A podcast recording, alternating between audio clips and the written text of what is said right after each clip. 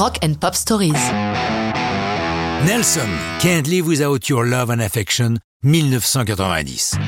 Nelson, ça vous dit quelque chose? Mais oui, Matthew et Gunnar, des jumeaux, sont les fils de Ricky Nelson, pionnier du rock, connu pour l'immense succès de Teenage Idol, l'idole des jeunes en français par notre Johnny National.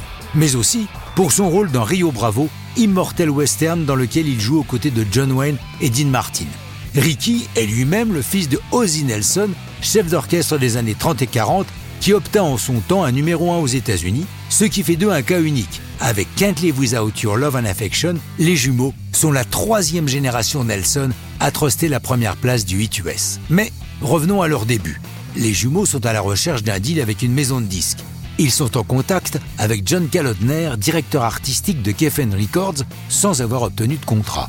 Durant un an, ils le rencontrent chaque mois pour lui présenter de nouvelles chansons.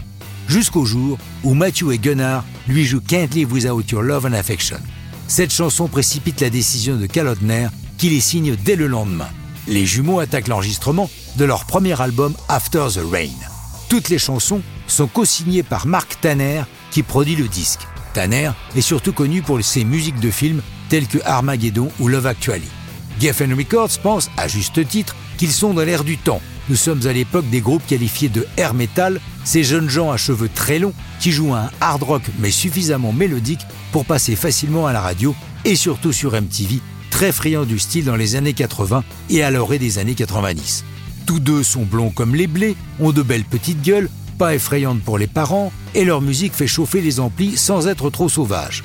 Pour la vidéo, Geffen fait appel à Jim Yukish, un pilier de MTV.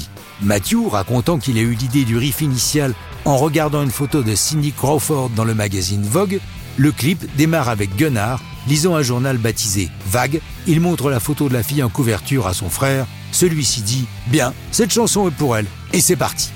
Le succès est énorme et ils sont propulsés numéro 1 des charts. D'autres chansons de l'album seront des succès, mais ils vont bientôt déchanter. Les temps changent, le grunge arrive démodant d'un seul coup tous les groupes air metal. Ils poursuivent leur carrière en se produisant eux-mêmes. À noter que les masters de leurs albums font partie des milliers détruits lors de l'incendie des studios Universal en 2008, mais ça, c'est une autre histoire, pas très rock'n'roll.